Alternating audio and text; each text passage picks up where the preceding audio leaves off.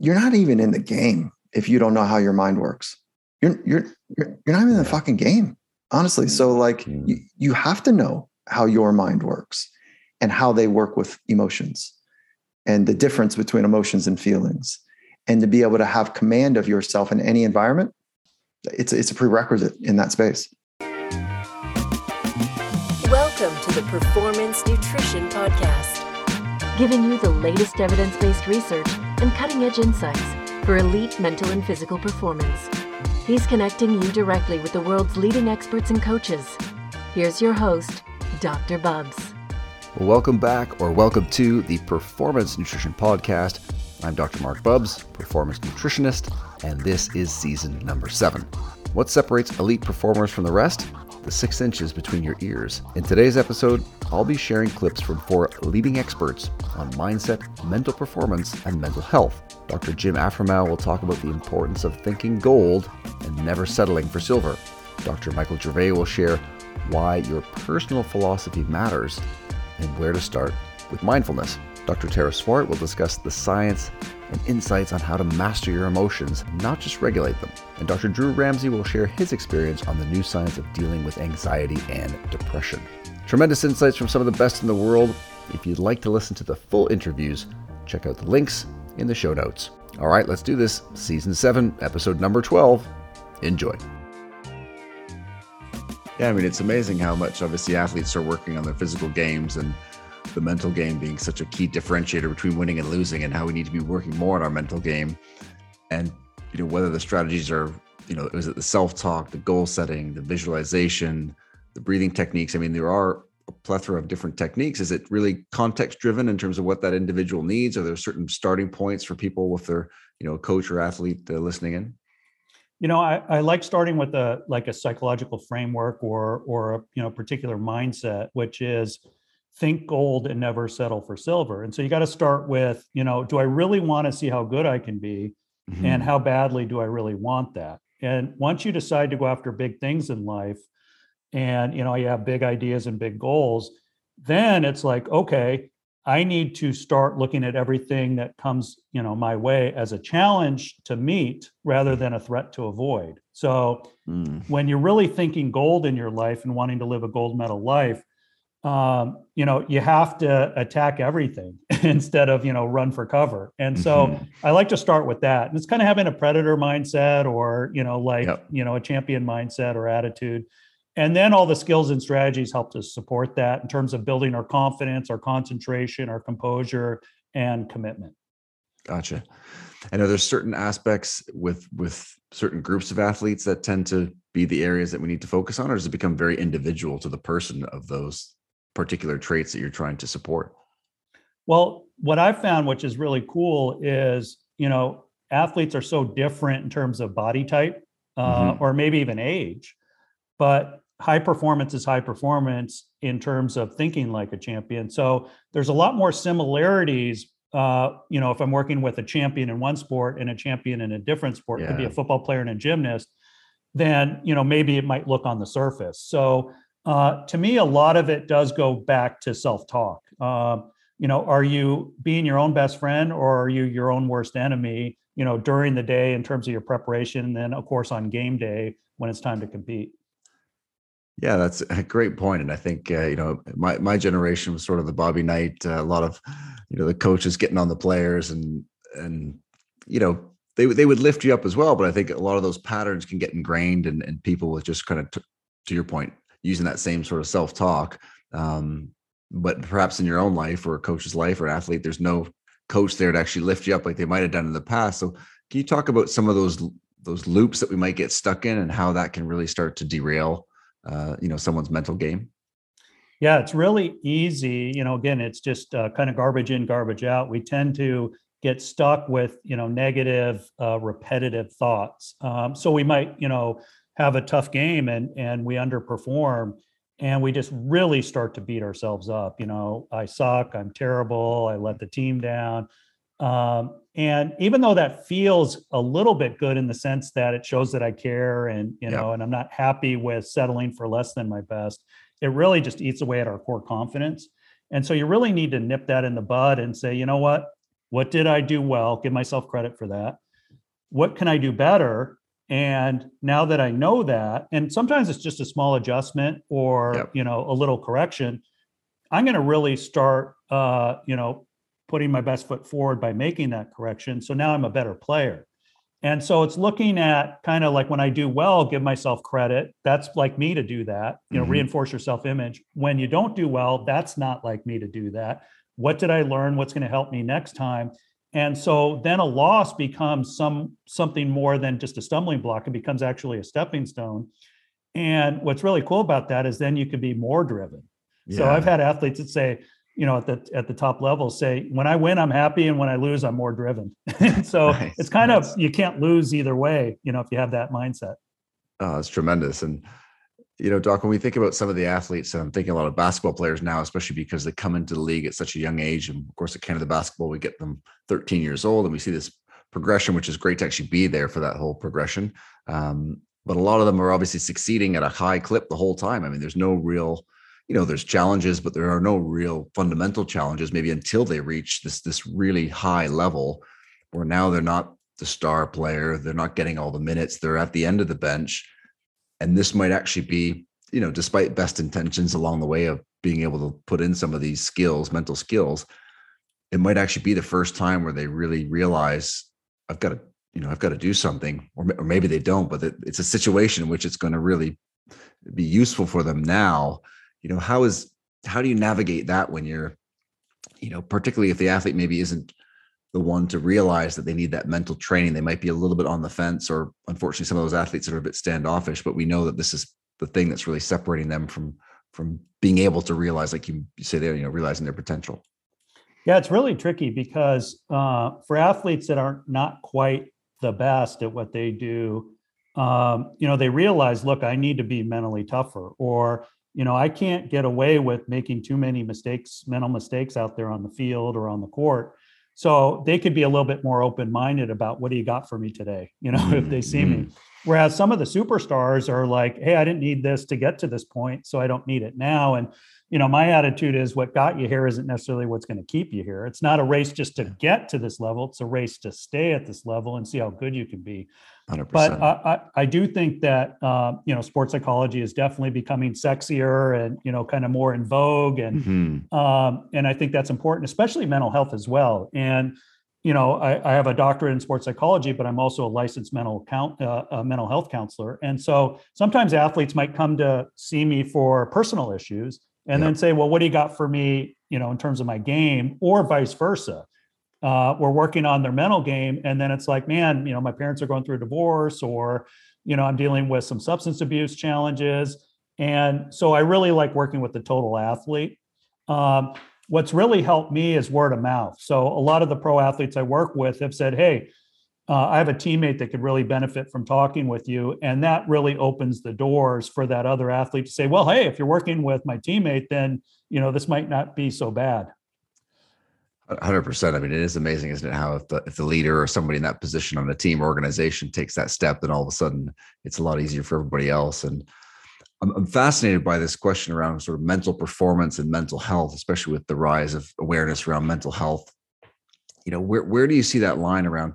You know, you know, we want to support an athlete's physical health to let them recover and perform their best, and that's something we're doing more of with sleep and nutrition, et cetera. And as we move towards mental performance, you know that mental health aspect and all the different demands on athletes whether it's you know emotional life family life all the social media. You know where's that sort of line for you or is there a definition around mental health to mental performance? Could, could you share some insights there?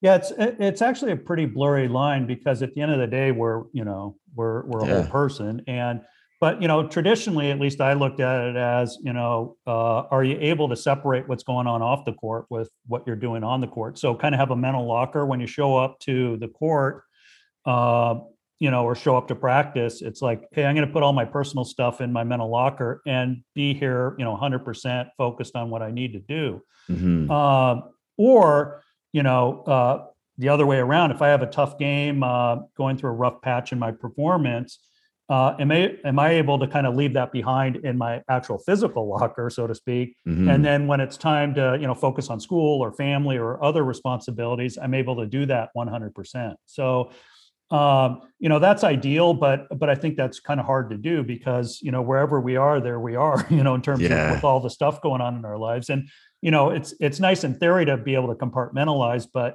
you know so I really think that. Um, it's important to have a go-to person. Uh, when I was uh, working for the San Francisco Giants baseball organization, there was a phrase in the organization, but also throughout Major League Baseball, which was "never suffer alone." yeah. And I think just sometimes that having that person that, hey man, this is what's going on on the field, this is what's going on off the field. I just have someone I could talk about those things with, get a little bit of clarity, learn some skills and strategies. That could be a huge difference maker. Yeah, a hundred percent. And you know, when you look at organizations, would you think that there's a, you know, just brainstorming here a role? You imagine if people are really dealing with significant mental health issues. Obviously, reaching out to the team psychologist is one thing, but there are potential conflicts there, I guess, from the player or even the coach thinking, you know, how will this affect my playing time or, or my status? Is this where we need sort of third parties to come in to really be able to support, uh, you know, uh, teams and, and coaches and athletes? Yeah, I think there's pluses and minuses in terms of having someone on board because then they're around you. You know, you you could you know s- y- y- usually if you're a pro athlete or a college student athlete, you're pretty busy, and so yeah. um, so you don't have huge blocks of time. So having someone right there available when you need to speak to them is important. Um, and you know, just to be transparent, though, on the other hand, it is tough to you know to kind of you know go see someone within the organization when people could see you walking into that person's office, and it's like, well, what are they going in there for? Or, Mhm. you know what's that all about and you know can i really trust this professional that they're not going to share it with the coaches and um and so it is a it is kind of a dance you know in terms of Yeah. trying to figure all that out i've actually had athletes that have reached out to me from other organizations obviously um, um, and said you know yeah we got someone but i'd rather meet with you and then it was interesting when I did leave the San Francisco Giants baseball organization. Some of the players that I never really worked with, I was friendly with, said, "Hey, I'd love to meet with you." I'm like thinking, "Why didn't you meet with me when I was there?" So I think they Yeah. were just more private, you know, in terms Yeah. of what they wanted. I mean, it's great to see athletes actually making that uh, first step these days, isn't it? Whereas it feels like a generation ago, you know, that would have been much less likely. No. Yeah, there. there- Well, the old joke on the PGA Tour is that um, you know, 25 years ago, if you met with a sports psychologist, you're pretty weird. But nowadays, if you're not working with a sports psychologist, you're pretty weird. And yeah, so, exactly right. but you're you're absolutely right. A lot of athletes are reaching out to me now saying, "Hey, things are going pretty well. I just want to see how good I can get at my sport." And so it's you know nothing necessarily they're not in a slump or nothing's necessarily going wrong. It's just I want to leave no stone unturned and see how great I can be. And I know the mental game's important. Uh, whereas early on in my career was that yeah I'm going through a slump or I'm injured or I'm depressed, those kind of things.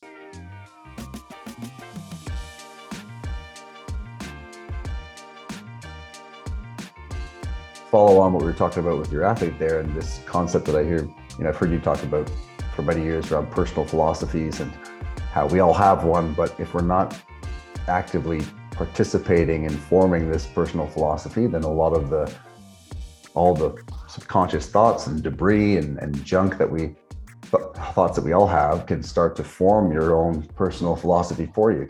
um, if you abdicate and and you allow the external world to over index or influence in any way really who you are it's a long road it's a long life from a very um, stressful point of view because each time you go into a new setting you have to calibrate what do they think of me you know and that's Mhm. exhausting right and so the we want to flip the model and the most powerful people I know, the, the half percenters that are doing the thing that are changing sport, changing an industry, maybe changing the way we understand human potential, is that the external world does not influence their internal.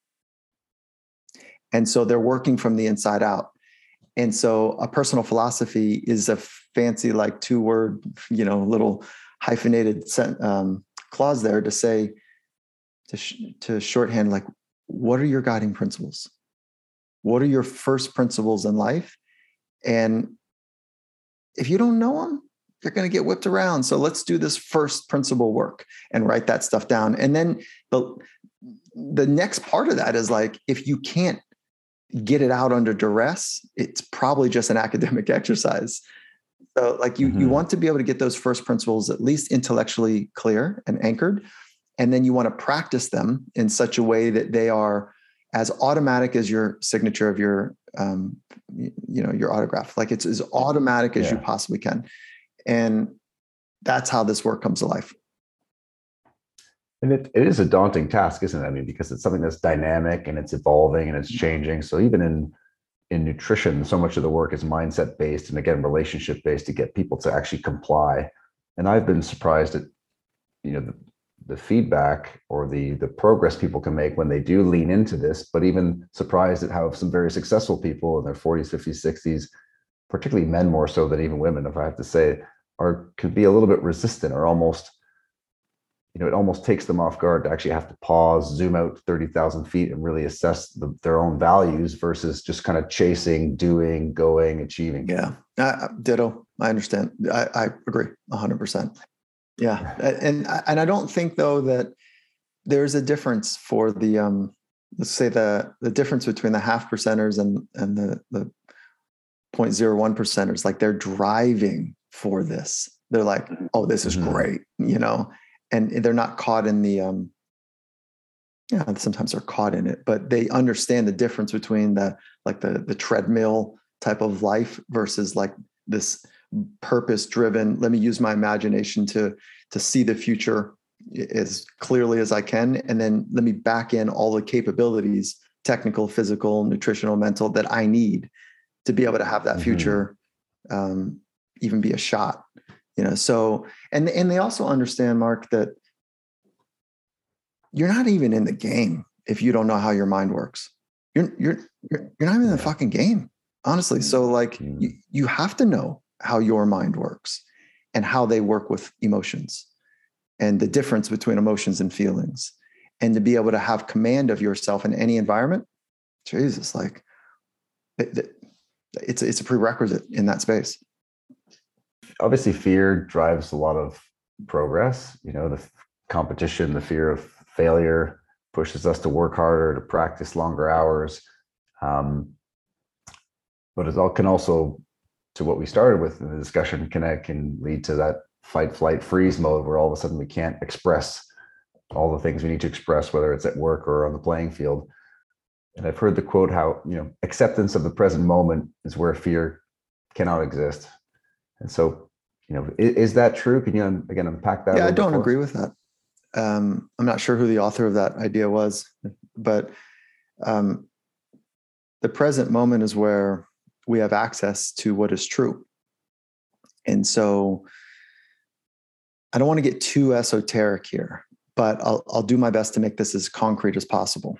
Is that if what we're trying to do is to link this moment and the next and the next and the next as many thin slices of a moment as we can together. And when we string a bunch together, we find ourselves um, in what scientists call flow. Okay, mm-hmm. so the present moment is the entryway in to high performance. It's the entryway into wisdom. It's the entryway into experiencing the experience. So if I am nervous, pretending like I'm not is a fool's game. You know, like it's mm-hmm. it's one. It takes a mm-hmm. lot of energy to fake anything, pretend anything. Um, that's kind of a joke. So if I'm aware that I'm nervous and I can label it. So I've got some emotional intelligence to go, oh, this is nervousness. And then say, oh, it's it's actually, yeah, it's in my stomach. That's interesting. All right, cool. And then I've got a couple skills to be able to work with it. So just naming it decreases it. And a skill of breathing or self-talk yep. that is grounded and true and not, I'm not making stuff up like some self-affirmation bullshit.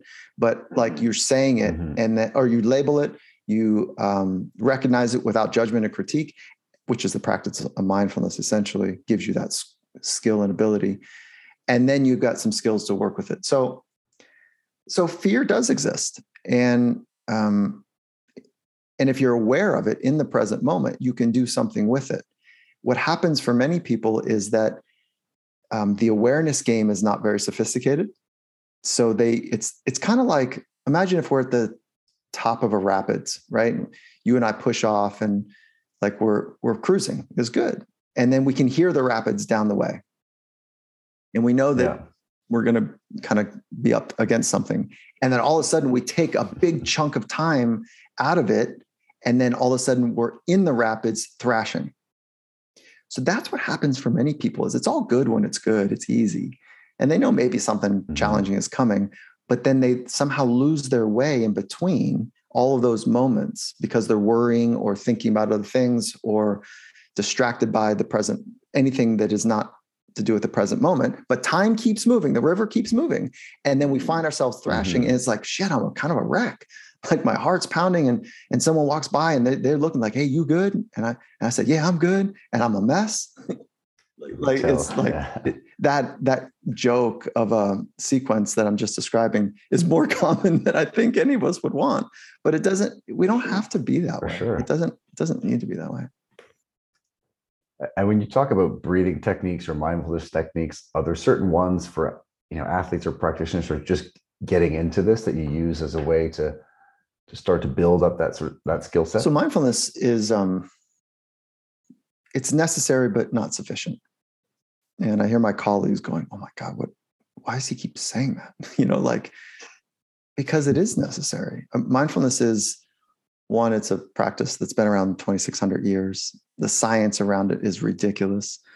Um, and at one level, it is increasing your awareness of what's happening with your thoughts, your emotions, your body, the unfolding present moment. Really, it is it, it is a practice of becoming aware. And again, if you're not aware, you're not even in the game. So there are thousands of types of meditations, but there's two main principles that guide them. Okay, so one main principle is called single point. And so single point is set a timer, whatever, eight minutes, 20 minutes. The research ranges between those two uh, bumpers to, um, to focus on one thing uncommonly, relentlessly, without judgment and critique. Just focus on it. When your mind wanders, you gently, quickly return back to focusing on it. That's it. And that's a great way to, to not get caught into the, um, the, let's call it the baggage that can come with an uninformed distance from a distance thinking about what mindfulness is right? There's some baggage that can come with the word meditation. Like are we hugging trees? No yeah what's doing here? yeah. on? but if you want to start in a really concrete way and you focus let's just say like on your inhale and then on your exhale with all of your essence mark focus on the inhale. And then with all of your might and mm. essence you know in the easiest most gentle way so it's not rigid. Focus on your exhale and rinse and repeat for eight minutes. And that that is that's a challenge now.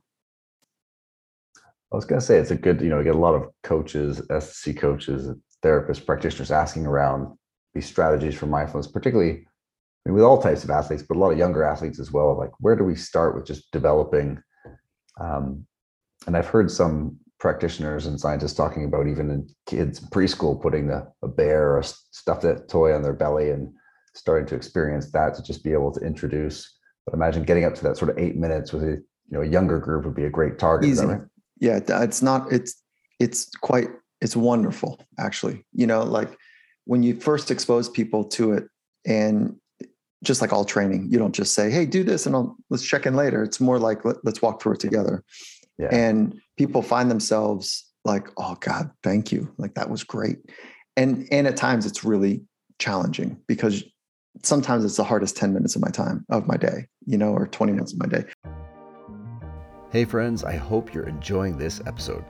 A quick reminder athlete performance nutrition is opening up a new fall 2023 cohort of the football performance nutrition online course this september the FPN course covers everything you need to know about football performance nutrition, from energy systems and training demands to macronutrients and supplementation, periodization in football hydration, recovery nutrition, concussion and mental health, as well as case studies and the Coach's Corner, where you'll learn leadership, mindset, and lessons learned from the trenches from the best of the best in football. Learn from leading practitioners in the NFL and NCAA and get a front row seat to the monthly mentoring sessions so you can make a bigger impact with your athletes. The early bird special is $100 off and ends at the end of this month. Head over to athleteperformancenutrition.com forward slash courses, use the promo code FPN100, and you'll save $100 off the cost of the course. And as a special bonus, you'll receive all 14 talks from the recent FPN Summit as well. All right, let's get back to the conversation. Tara, thanks so much for taking the time today. Hi, Marc. It's a pleasure, as always. Well, listen, I'm really excited to dive right into talking about your phenomenal new book, uh, Source, which is uh, tremendous in the fact that it really permeates a lot of different uh, areas of performance. And, you know, for me, an evolutionary um, perspective on things really helps me to to navigate, you know, complex problems. And so, you know, from your standpoint, you know, what aspects of the brain are symptoms of evolutionary hardwiring that we really most need to fight against and retrain? Great question. Thank you. I do love making these parallels between how we lived in the cave and the things that made us actually survive and, and essentially become the most successful animal on the planet. And then the the aspects of, of those things that don't serve us any longer. So um, I you know I, I don't actually like to use the word hardwired because of what we know about neuroplasticity now, which is mm-hmm. the ability of the brain to change itself and how much it does change, even if we're not conscious of it. Um, but you're so right. There are some things that have literally been in our brains for millennia, and I guess the the most alarming one is um, about unconscious bias. So when we lived in the cave, we we survived in tribes of no more than 150 people, so we could essentially recognize everybody in our tribe. Um, but even then, the tribes were delineated according to skin color, hair texture, eye shape, eye color, that kind of thing. Mm-hmm. And although that no longer serves us and, and you know is, isn't relevant, some of those things are still in our brain. So it's with everything that you and I will talk about, and I know you know in your work as well.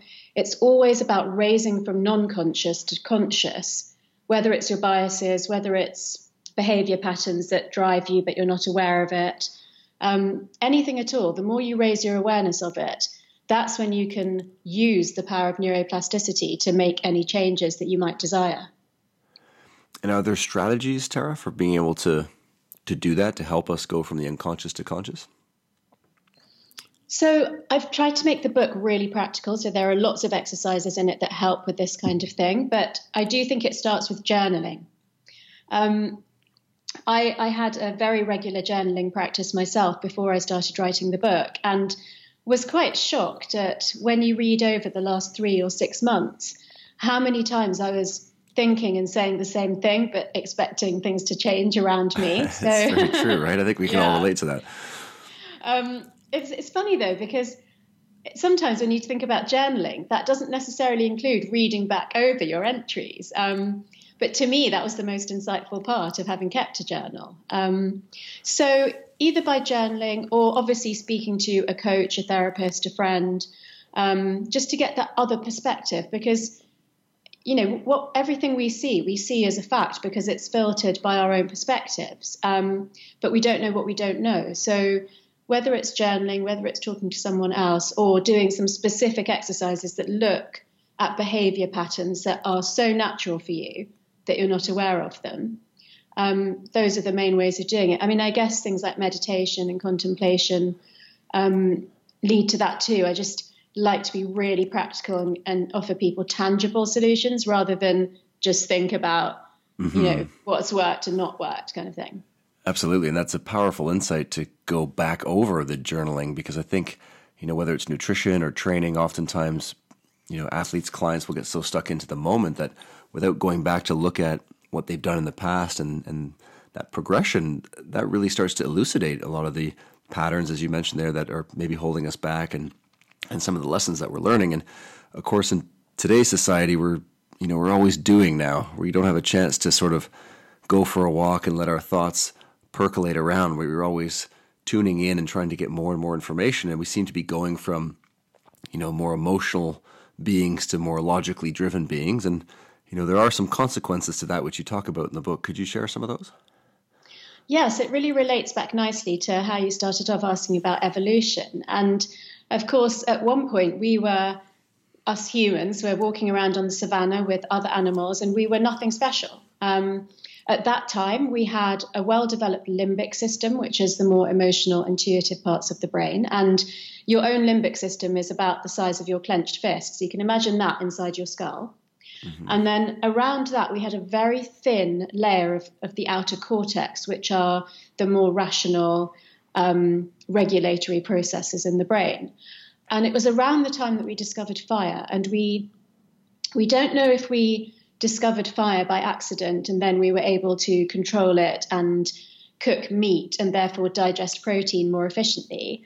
And that that's when our cortex grew or it may be that we naturally evolved to grow a larger cortex and then we were able to use tools and, and make and control fire. But either way, that is basically our first cognitive revolution. And so our cortex massively grew to become about as thick as the limbic system, and that's why we have such a large skull now.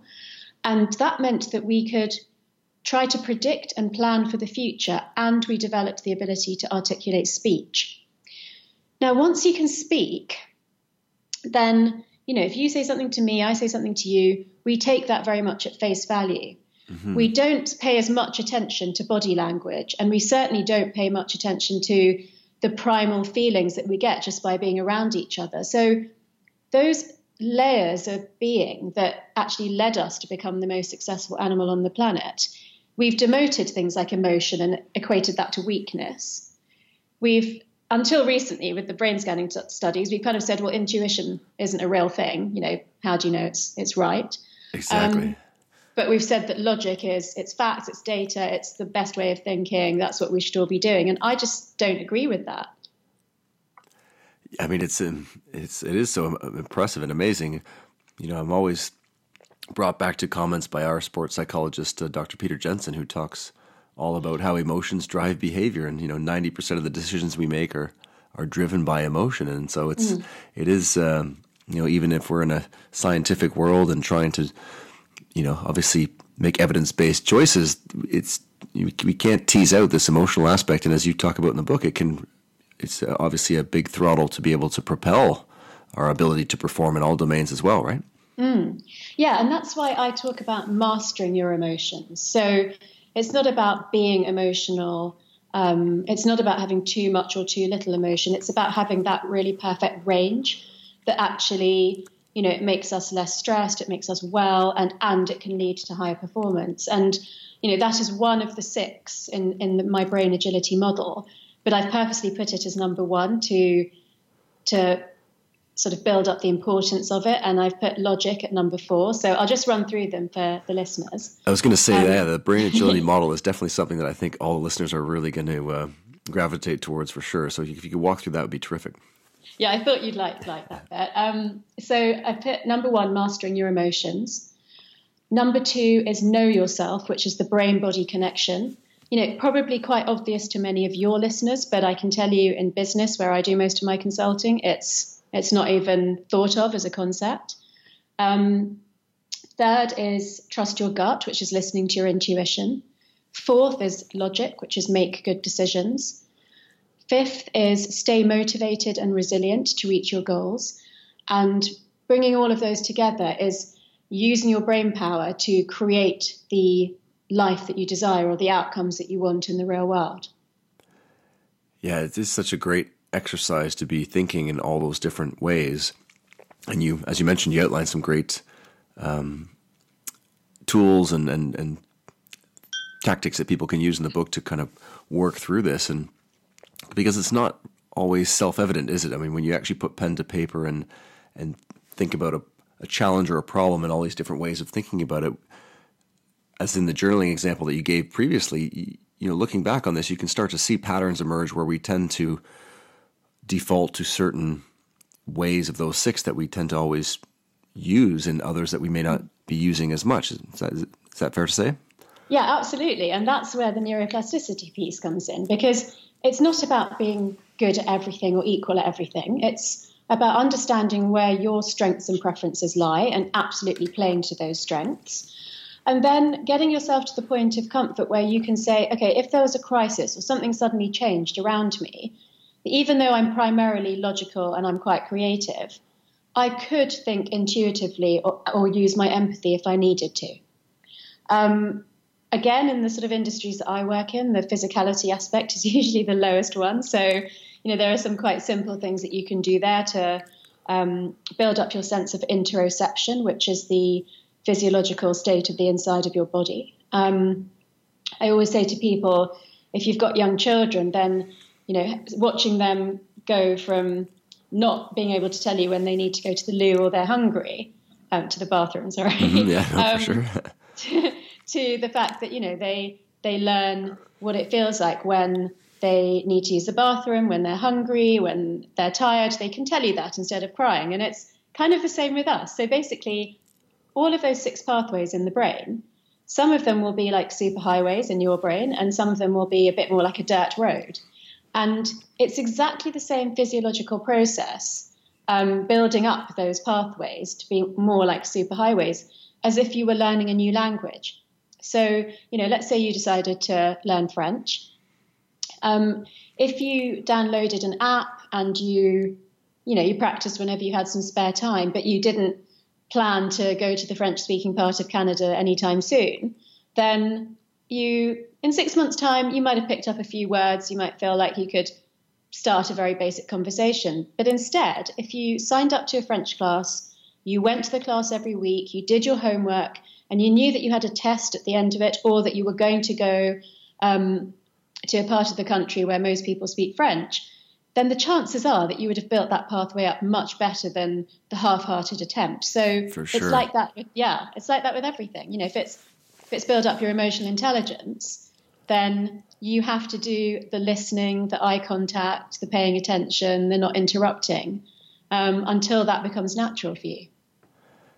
Yeah, it's fascinating to think about. I mean, how much does our environment play a role, as you mentioned there, if you're going to go and travel to somewhere, you know, in Quebec in Canada, or if you're going to live in France, and when you're in that location trying to learn that language, I, I assume that gets back to the motivation factor of, of you know you can't escape it. You literally have you're in in the deep end and you've got to now take on board these new words and this new way of communicating. But it is amazing how much more quickly you know we can learn when we're fully immersed if we use the you know the language uh, example totally. I mean i don't know if this says something about me mark but i find that the times that i've been most successful in my life was when i didn't have a choice.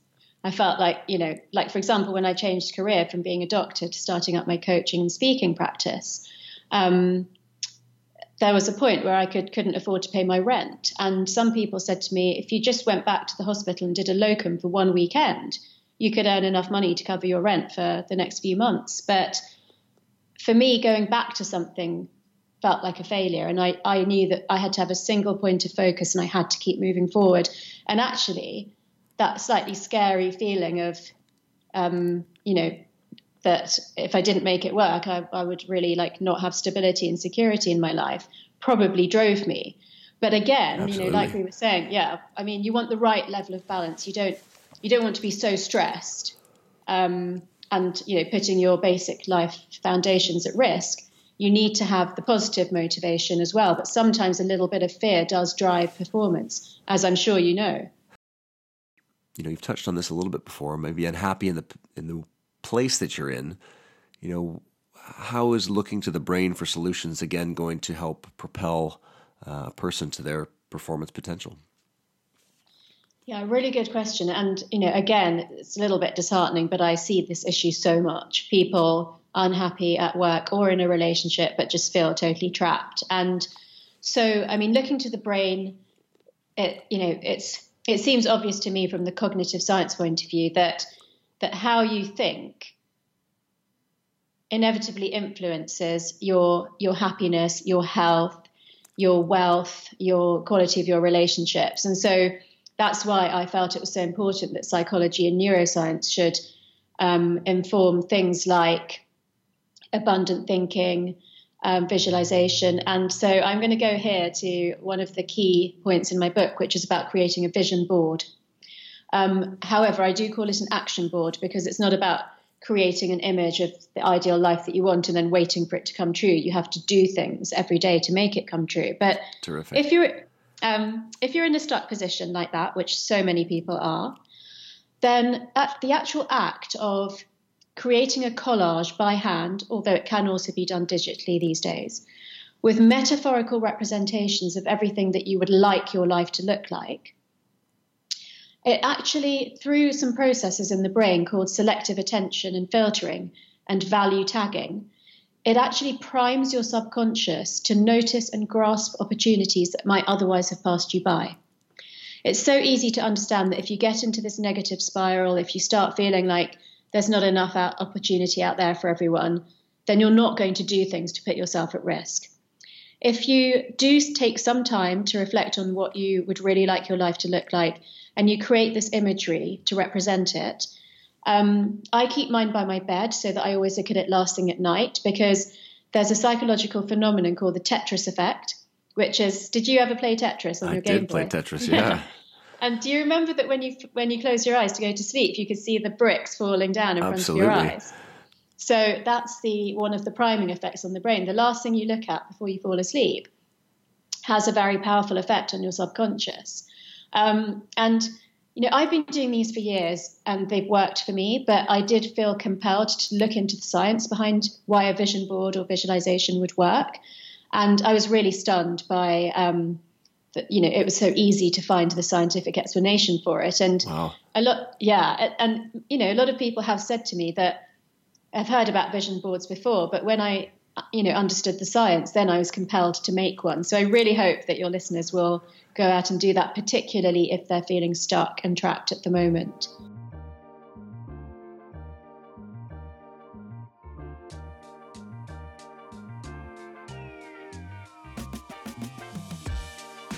It's terrific. I was going to say, yeah, I mean, the small steps, obviously, and being able to, you know, anytime we're trying to change a behavior, having that gap be as small as we can is definitely a, a big help. And, you know, one of the things around anxiety, which really starts to blow me away is even now we see with a lot of our young NBA players, whether they're Canadians or Americans, and struggling with things like anxiety or low mood at a really young age, which seems paradoxical because when you think of someone who's been training their whole life, they finally make it to the NBA, they're making all this money. Uh, we would think that this is this is happiness, oh, right? This is. I don't this know. Is you know those. At. You know these guys better than that. That's not what it's like. And, and, and so, you know, um, is that something that we're seeing in the you know are you seeing rates of anxiety in, in, in younger populations or I think we're seeing a couple of things. I mean, first, I, I, I, guess I was somewhat serious. Of you work with NBA players, and so you see the inside of it, a little behind the scenes, where there are those moments. It's amazing, but there's also the pressure. There's also just the incredible toll it takes on their bodies.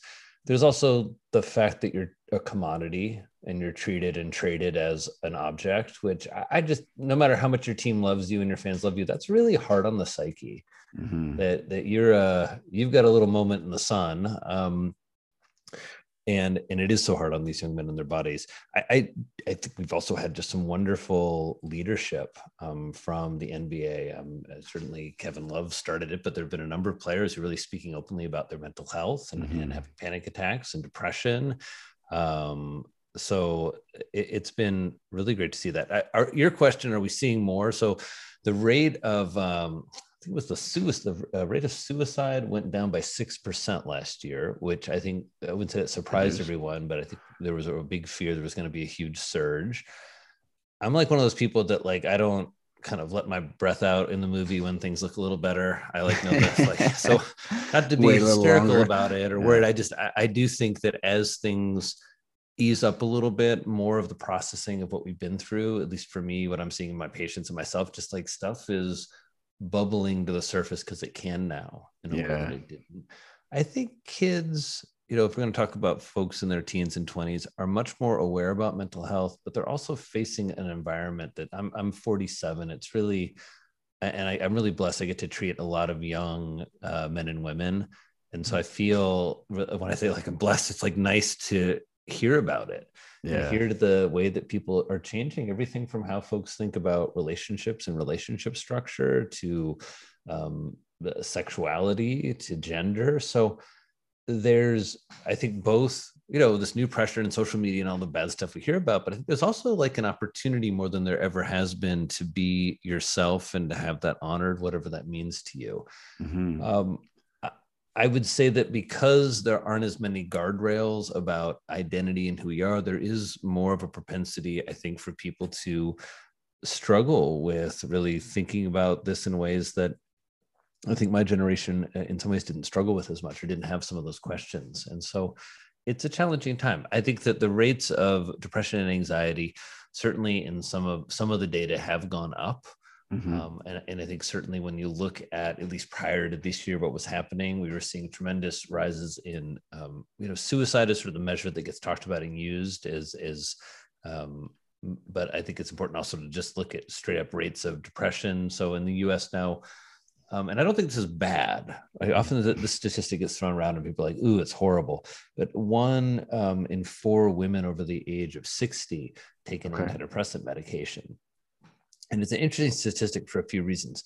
One is, you know, that often gets like pronounced as like, well, we're over prescribing antidepressants. And I think well, yeah. that's one way to look at it. The other way to look at it is we uh, culturally promote depression in women over the age of 50. And I think to me, that rings much more true of we yeah, just don't environment situation, right? A, yeah, we just have a hugely misogynistic culture and issue on our hands about that. And so um, certainly antidepressants aren't the way to deal with that but when people have symptoms and, and symptoms of depression that stem from that i mean that's one of the reasons they get employed um, mm-hmm. so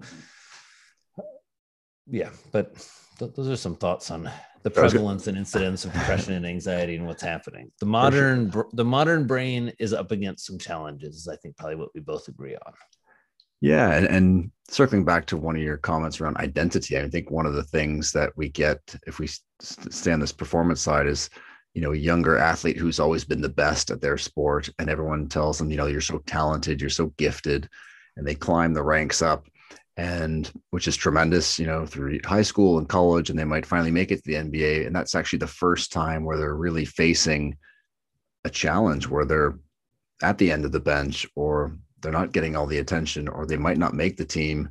Um, and so that identity being so wrapped up in their in their in being the basketball player and being the star now that might be changed or they might not make the team. Can you talk a little bit about how you know that, that i guess i don't know if it comes back to that fixed versus growth mindsets but can you explore that a little bit less i can talk i mean i should tell you what it triggers in me is thinking about the challenge for all people where work becomes our identity and particularly for men Mm-hmm. You take away my patients, my practice. I don't know my, what I get to do. My, my wife will tell you, like, come Sunday night. Sometimes I'm not the best person to be with, and it's not because I dread Monday. It's because I haven't worked in the last couple days.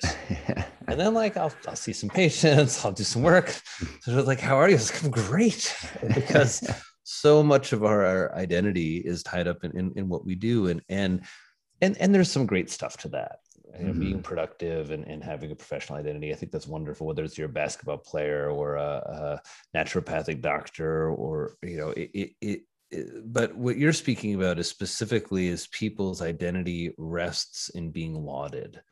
And whatever mm-hmm. that is, whether you're the best sports, or I was talking to somebody uh, earlier today who was like the hardest partier, yeah. And as he like pulled his life into really more serious focus, you know, there are a lot of people who are disappointed in him yeah. Because and and so um certainly it's hard to keep perspective and have gratitude in a real way. I think it's where having people work gravi- gra- their gratitude muscle not in a superficial way that a lot of us do like you know i'm thankful i'm thankful for all this. It's like no mm. like, be hmm. thankful for your big legs and your big feet and your big hands and your muscles. Like be be thankful for the fact that it's just second nature that you can drop the ball in the bucket. Be thankful that you even have a shot um, I think that can help with that. I think uh, understanding when you hit your limit, like if you're in the number 10 man on the team and your job is helping your team practice, basically.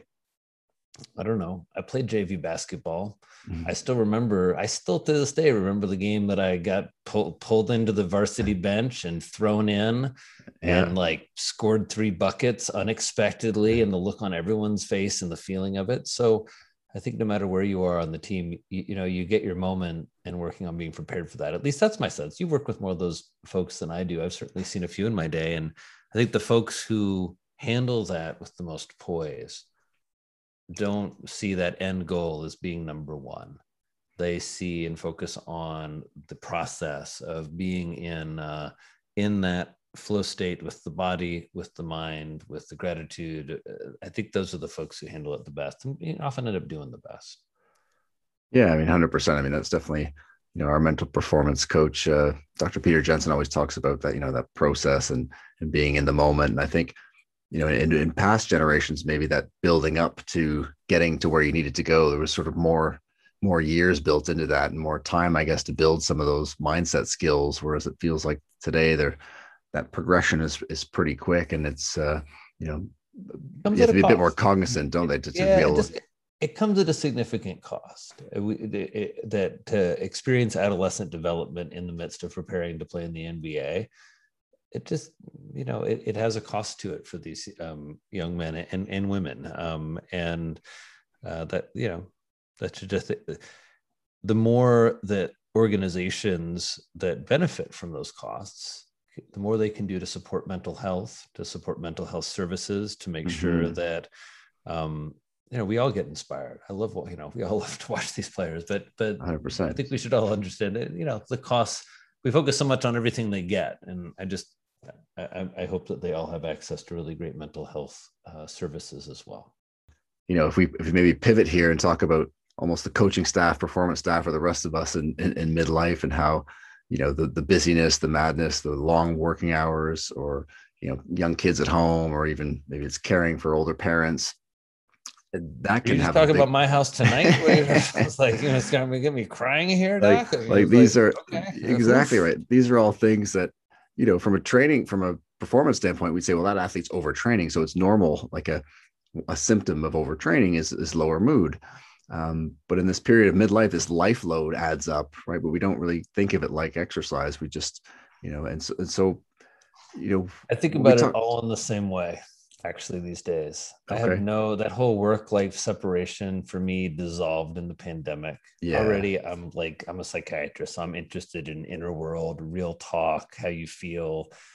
So um, I, I think getting in that state where we don't think, you know, it's funny where, where we think about training our bodies and a little bit training our minds, but we, we don't then translate that to where it's most important and powerful.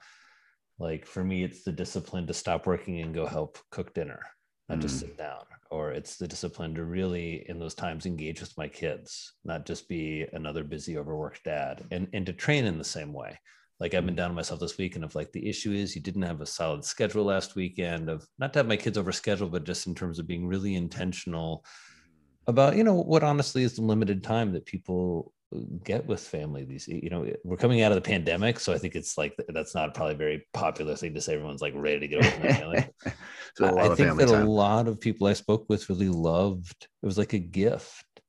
You know, as much as we complain about, I don't know, like being in close proximity with family, especially if you if you have kids. I mean, it's just such a gift to get to spend that much time together because usually the modern world eats that time. Yeah, but I just I guess uh, all to encourage. I I I think at the heart of what you're saying is how do we manage taking care of ourselves with all of the demands that come in this midlife piece, right? I'm a, eh, eh. Yeah, especially as it relates to low mood, because it's, you know, we tend to just put a label on something, right? Like this mm-hmm. person has a mental health condition or this person has depression. And to your point earlier, all these different inputs that are influencing it, whether it's the inflammatory terrain or the lack of social, you know, connection with friends and, um, you know, lack of sleep, even we know, you know, makes it harder to disengage from negative thoughts, all these types of things. And so, you know, when you're looking at someone who has low mood, you know, walk us through that, just that complex space of the different, you know, it, is it just a neurochemical imbalance or are all these inputs having that, that impact on, It's always individual. neurochemical. Like everything that happens to us up there is neurochemical. Sure, you know, sure. I think is it just an imbalance? I think certainly some people are more prone to depression or uh, a negative bias for a lot of reasons. I think a lot of folks have had things, for example, like trauma that puts them more prone to both depression, but also makes it harder for the things that insulate us. Like, you know, I, I think about like the landscape of my patients. I mean, I was just thinking like, man, I could just walk you through like my low mood this morning. you know, I think about the, the places I know where it came from. Right? Mm. Like I was ready to get back to work. Also, I'm in some transitions. I'm thinking about a move. I'm thinking about a variety of different things. Um, uh, there's, uh, I finished a project. I know that always kind of tweaks my mood, right? So the, all these things where I'm thinking, and then I'm thinking about the biology. How was my sleep? My diet was not great over the weekend. So I think in psychiatry, we think use what's called a biopsychosocial model. Mm-hmm. So I'm looking for the biological piece, right? Is there something going on with me medically that I haven't thought about? I haven't been to the doctor. Probably not, but I'll go check my, you know, my B12, my iron, my thyroid. It's been a year. Mm-hmm. Um, is there something else going on in terms of other symptoms and severity of symptoms where I'll look at the time course? Right? If I'm if I have a big crying session today because I'm upset or sad, like I'm okay with that. Even tomorrow, fine with that. But if I'm crying without a good cause, multiple days, a week in a row, to me that feels a little more biologically driven depression. Versus there's a really good reason I'm crying every day because I lost somebody to the pandemic, or because um, I'm really upset about something, or you know. So there, there's I think time course, symptom severity and then I think probably the mistake people make is they think that treatment equals what's so bad now you need to dot dot dot. Oh, it got so yeah. bad I needed some Zoloft. Oh, it got so bad I needed therapy. Fine. Oh, it got so bad I went to see a psychiatrist. I think that I don't know how to. I'm curious your thoughts on how we change that culture because it's kind of like saying, "Oh, I got heart disease, cancer, diabetes." You know, I decided to go to the doctor. it was it was time. It was time. It was time. You know, it's just like it kept. Like we wouldn't do that. We we expect you to go to the doctor every yeah. year and there's certain things that you do for your health. And so I, I hope we're seeing a shift in mental health to do more of that where um, there's a more of a, a, sense of prevention and more of a sense of really partnering with people to take care of their mental health. Yeah i was going to say uh, you know for yourself as a psychiatrist that seems like a real you know almost daunting endpoint for a lot of patients or clients, particularly men, let's let's say, you know, who like to your point is like they have to get to that level, and then now it's like now I'm at the psychiatrist versus all those things. That you, are right. Like all those things. That, those things that you just described about being aware of like that time course or being aware of the biology, or all these things that you're mentioning, which the typical person is obviously unaware of, and then that just you know perpetuates itself until they get to that time point where you know they might need a psychiatrist but geez that would you know would have been so useful more towards the beginning of that journey and so how do we start to normalize that from a medical sense like in terms of how you think about it are there ways to integrate some of these things more more easily and take away some of that stigma uh, there are a few things we're trying to do. I mean, and, and I hope to be part of the conversation. I mean, I should just say, since I've been in medical school, I've been in therapy and, and working on my own mental health. I mean, I think that's when people think of the example of a mental health patient, you know, um, I think you should. One of the things that struck me in my time in the field is it just looks like everyone else. There's not any. It's not like yeah. we know, and uh, and maybe that's sort of obvious to everyone. But I I do just um, encourage people to speak up about their own mental health. I think that in terms of what we do for men, I think there's a big uh, a, a big opportunity to really decrease stigma in terms of um, not having it be what I always hear of like what brought brings somebody in is like their partner said they should come in or their someone said they were concerned, right? And eh, that we get away from this notion that you know it's masculine to not get help because that's just garbage. That's why 75% of uh, suicides in America, completed suicides, are men. They're middle aged white men primarily. Um, and so it, and then also there's a statistic that floats around like oh men the rate of depression in men is about half that of women which i think is total bs as well because the rate of substance uh, dependence in men lifetime risk of substance dependence in men is 49% so one in two wow. men is going to be addicted to something or dependent on something in their lifetime so but in terms of awareness and next steps, I think there's just the reality check of where's your mental health. Do you check mm-hmm. in about it? Do you think about it? And some of the tenets of that, uh, as a psychiatrist, think about um, affective stability. Like, is your mood like where is your mood? Is it up? Like, what's the range of it? How much mm-hmm. does it go mm-hmm. up and down? And and kind of how aware are you of what affects it? Now, I'll hit some pretty low moods, but like I, you know, I, I know where that's about, and I also mm-hmm. kind of know how to get myself out of it. Um, usually, um, I think there's also the one of the big skills is the uh, talking and expressing um, what's going on inside with people. I think there's a lot of hesitancy that people have to do that, and so getting mm-hmm. getting used to that um, and, and, and working on that with somebody. Um, you know, and, and Doc, I've heard that de- like me. I've, I've read as well that depression in men will, you know, we often have this idea of just the lower mood, the sadness, this sort of um, these types of symptoms when we see you know more things around like that more like anger outbursts or like that kind of yeah men, men don't know- get men aren't the sad i mean they're definitely you can get them teary like sometimes there are a few like the sad more tearful men but it, Yeah. usually it's irritable angry shut down. I call it defended right? Where it's just Yeah. or men talk about The how they go fortress in the goes up. okay and it's like how you doing? It's like i'm good. it's like really you seem hostile and angry. It's like nope. Like you must be wrong. And and i think all men not all men but a lot of men know that right? And, and i wouldn't Yeah. say it's just a male thing. I think anytime people feel hurt or misunderstood they emotionally shut down. I mean i think it's how we make this like oh you know men don't like to talk about their feelings. And it's like no i don't think that's I, treat lots of men i sit for 45 minutes and men just they talk they talk i talk all we talk about is feelings the whole whole day i talk Yeah. to men about feelings so yeah yeah I don't think it's in any way accurate to say men don't talk about feelings or their brains are wired differently. I think that all this is total hogwash. Okay. I think that we have a culture that doesn't promote emotional vulnerability among men. Mhm. And and and that sounds like some weird touchy-feely thing as opposed to like I think what actually makes men who eh, sort of get into this stance just probably some of the strongest people around. Just really an ability to know the self, to know others, to be connected, to be thoughtful, helpful, and um, yeah, and really mentally healthy. Thanks for listening to the Performance Nutrition Podcast. As always, appreciate you taking the time. Please rate, review, and subscribe to the Performance Nutrition Podcast. It's a big help to the show and keeps us attracting the best of the best in performance nutrition. All right, see you next time. The Dr. Bubbs Performance Podcast endeavors to provide accurate and helpful information to listeners. These podcasts cannot take into account individual circumstances and are not intended to be a substitute for health and medical advice from a qualified health professional.